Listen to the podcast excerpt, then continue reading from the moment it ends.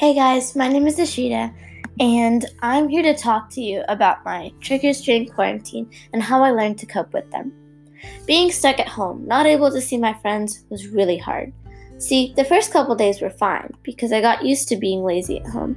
But after a while, I wanted to meet other people and I wanted to go back to school. I so desperately wanted to go back to school.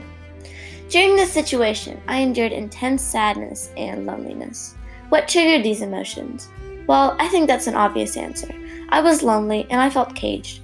I was so used to seeing my friends, classmates, and teachers almost every day that after two weeks of being stuck at home, something felt like it was missing.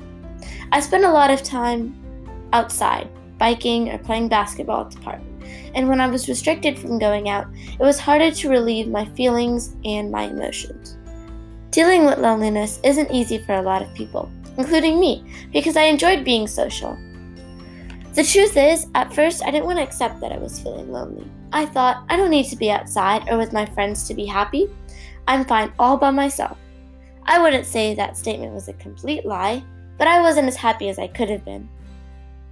Suppressing negative emotions is a common and normal thing that many people do, but it's not the best way to deal with emotions. The way I started off was acknowledging how I felt. Once I accepted and realized I was lonely, it was easier to find a distraction or solution.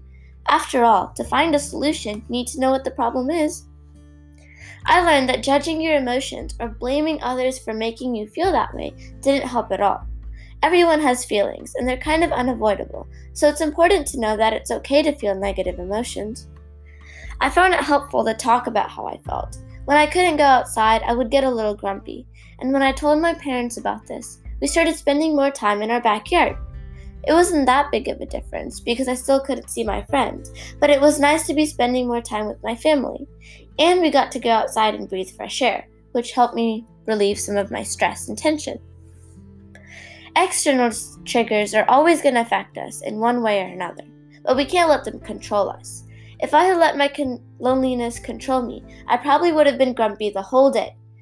Being patient with yourselves and trying to talk about your emotions can make you feel so much better, and talking to other people is more helpful than snapping at them because you aren't in a good mood. So, how are you dealing with being stuck at home? Thanks for listening. Bye.